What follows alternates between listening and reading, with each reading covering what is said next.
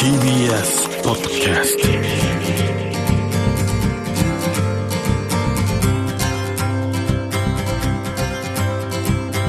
おはようございます。石川みのるです。日曜日のこの時間関東2500個の酪農家の皆さんの協力でお送りするこの番組「飲んで応援もう一本」絞りたての話題をお届けします。石川みのる。Dairy Life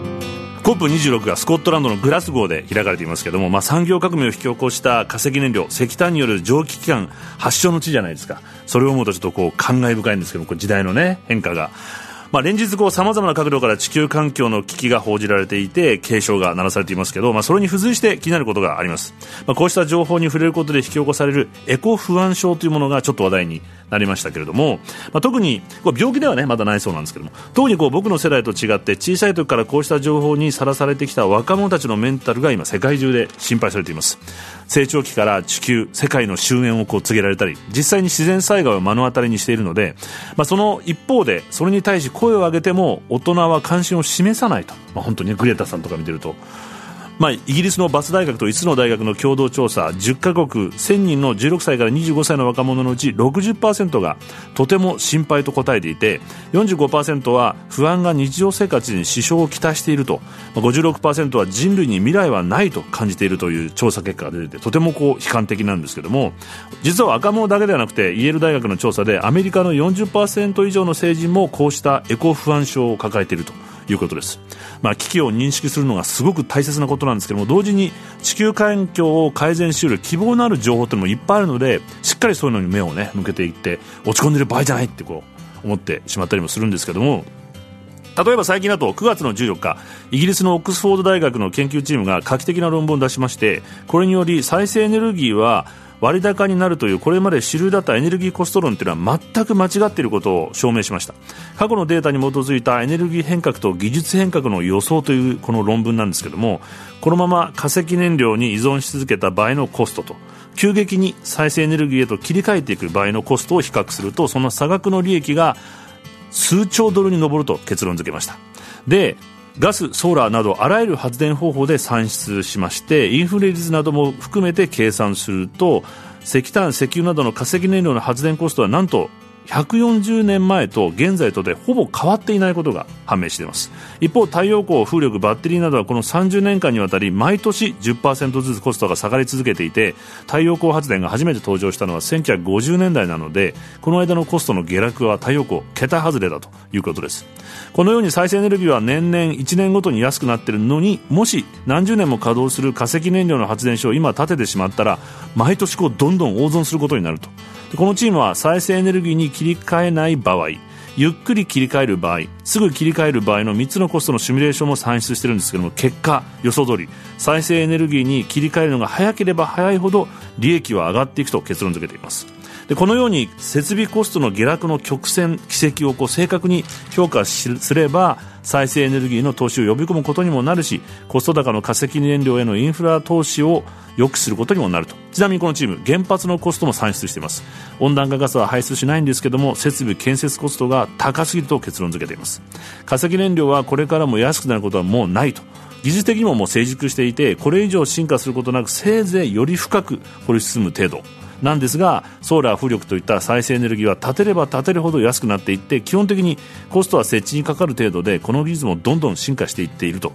あとは朝日が昇って風が吹けばエネルギーが作られそれを安定供給する技術も十分にもできていると。高化学スモーグやら排気ガスやら産業革命以降の煙の中で育った僕にしてみたらずっと穏やかで豊かな時代が来ると思います。安心して大丈夫。石川稔.石川みのりがやってますデイリーライフ先々週から紹介してます駒込にあるイタリア料理のお店オステリア・セルバジーナ。オーナーシェフの高桑康之さんに今週も楽しい話伺ってます。あのちょっとチーズのあの工房みたいなとこって見せてもらったりも工房はこちらの窓のいいですか覗いて。はい覗いていただいて構いません。本当にこれ4畳半ぐらい。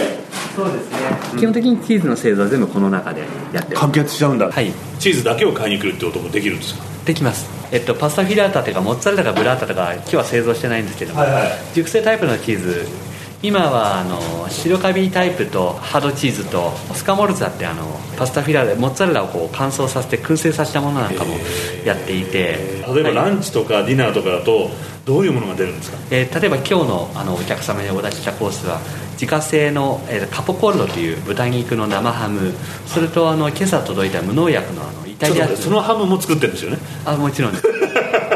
カポコッロとはい、イチジクが最初のスターターとして出てきます。うまそう。すっごい甘いんですよ。南房総の農家さんで田倉さんって方がいるんですけれども、無農薬で手をかけて作ったイチジクっていうのがあって、はえーその次にあの信州サーモンというあの自家製でスモークサーモンにしてキノコのあのえー油漬けにしたものー。それと秋田の実家から届いた水のムカゴですね。水って植,、えー植物のムカゴ、はいはいムカゴ？それをピクルスにしたものを合わせて冷たい前菜を、えーその次に自家製のブッラータチーズと山梨のシャインマスカット。それを合わせた本当になんかそのチーズを食べていただくための、よろしければあのブッラータチーズあの作ってあるんでまずこのブラータチーズってどうやって作るんですか？えー、とこれは基本的にモッツァレラチーズの派生系なんですけれども、えー、とモッツァレラチーズを作ったそれをまあ形状として袋にして中に生クリームを入れて、あのさらに詰めたものになります。生クリーム入ってるんですか？僕なんかその磯沼さんのところにはしょっちゅうお邪魔してあそうなんですか。いるので、はい。じゃああのあれですか？お母さん牛の牛乳からできてるんですか？そうです。ねミルクの黄金律から。できてるんですか？磯沼さんがあの名付けているあのミルクから。えー、じゃあいただいちゃってこんな弾力あるんだ。こんなに生クリーム出てくるんだ。そうなんですよ。それを絡めながらあのお食べいただいて。うまっ。香りがいいですねこれ。でミルクの香りだと思います。ミルクのいいとこの香りがすごいしますね。やっぱりチーズって発酵食品なんで香りがあるんですよね。じゃあ本当にこう乳製品ってすごく大事なウェイトを占めてるんですね。すごくはい大事ですね。いろんな土地の美味しいものが本当にこう凝縮されて。そうですね。ここのお店の自給率国産自給率って9割以上じゃないですか、はい、9割以上あると思います。それでイタリア料理ってすごいですね。ってことは、逆に言うと日本の食材はそれだけ優れてそうですね。美味しいものがいっぱいあると、あのーちょっと例え話で申し訳ないんですけれども有名シェフの方とかとかが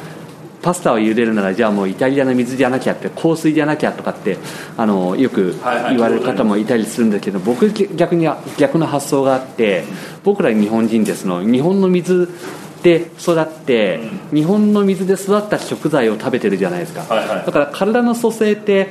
それが自然だと思うんですよね。一口目が美味しいからっていう理由であるいはイタリアと同じだからっていう理由で香水を使ったなんかその食べ物ってそれは不自然な気がするんですよ。むしろあの奥多摩のなんかその湧き水を取ってきてそれでこう料理をするみたいな方が自然なんじゃないかっていう、うん。だから僕はそっちの方が好きだなと思ってまあ人間の僕たちの体が代々そうやってできちゃってるので。そう思うんです。でもあのだからゆえにやっぱりイタリアに行った時現地のやつ美味しいねっていうのはそこなのかなって思ったりするんですよね、でもそれはあの東京に行って真似してもしょうがないなっていう。この空気の中で果たして、その香水で作って、ええ。この環境の中でこの湿気もあって、うん。気候も天気も違う中で作っても、果たしてイタリアと同じ味は出ないはずですよねきっとね。もしかしたら、まあそれで頑張って出した味もいいかもしれないけど、うん。まあうちの役割ではないなと。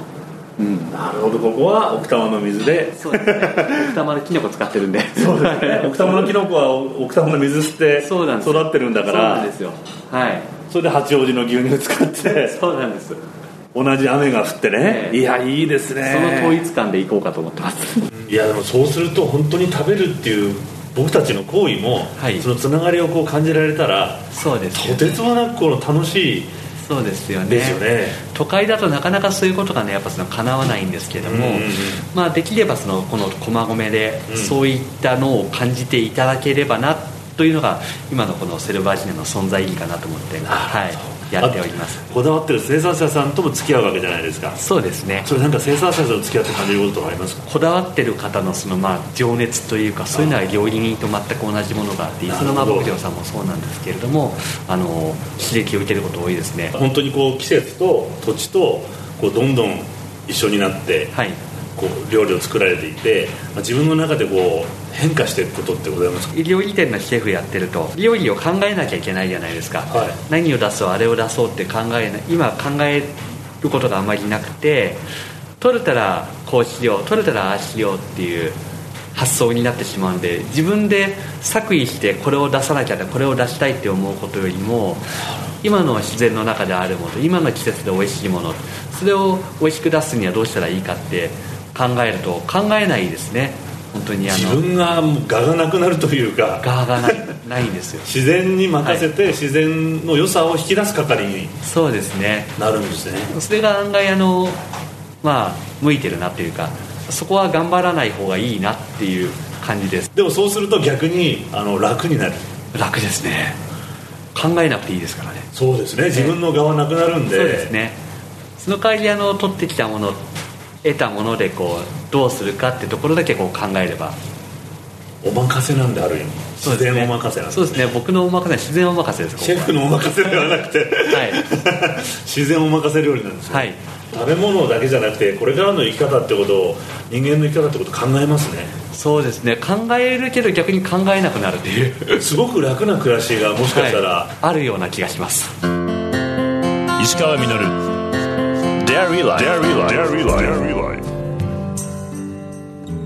石川みのるがやってまいりました「デイリーライフ」この番組では皆さんからのメッセージをお待ちしております。メールアドレスはミルクアットマーク TBS.CO.JP です。採用させていただいた方にはミルクジャパンのオリジナルグッズと番組ステッカーをプレゼントさせていただきます。またホームページとポッドキャストでアーカイブもお聞きいただくことができますのでこちらもよろしくお願いしますブラッターチーズ。これね山梨のマスカットと原種のルッコラっていうのがあってこれをカールガール一緒に食べるとこれ延々と美味しいですこれ。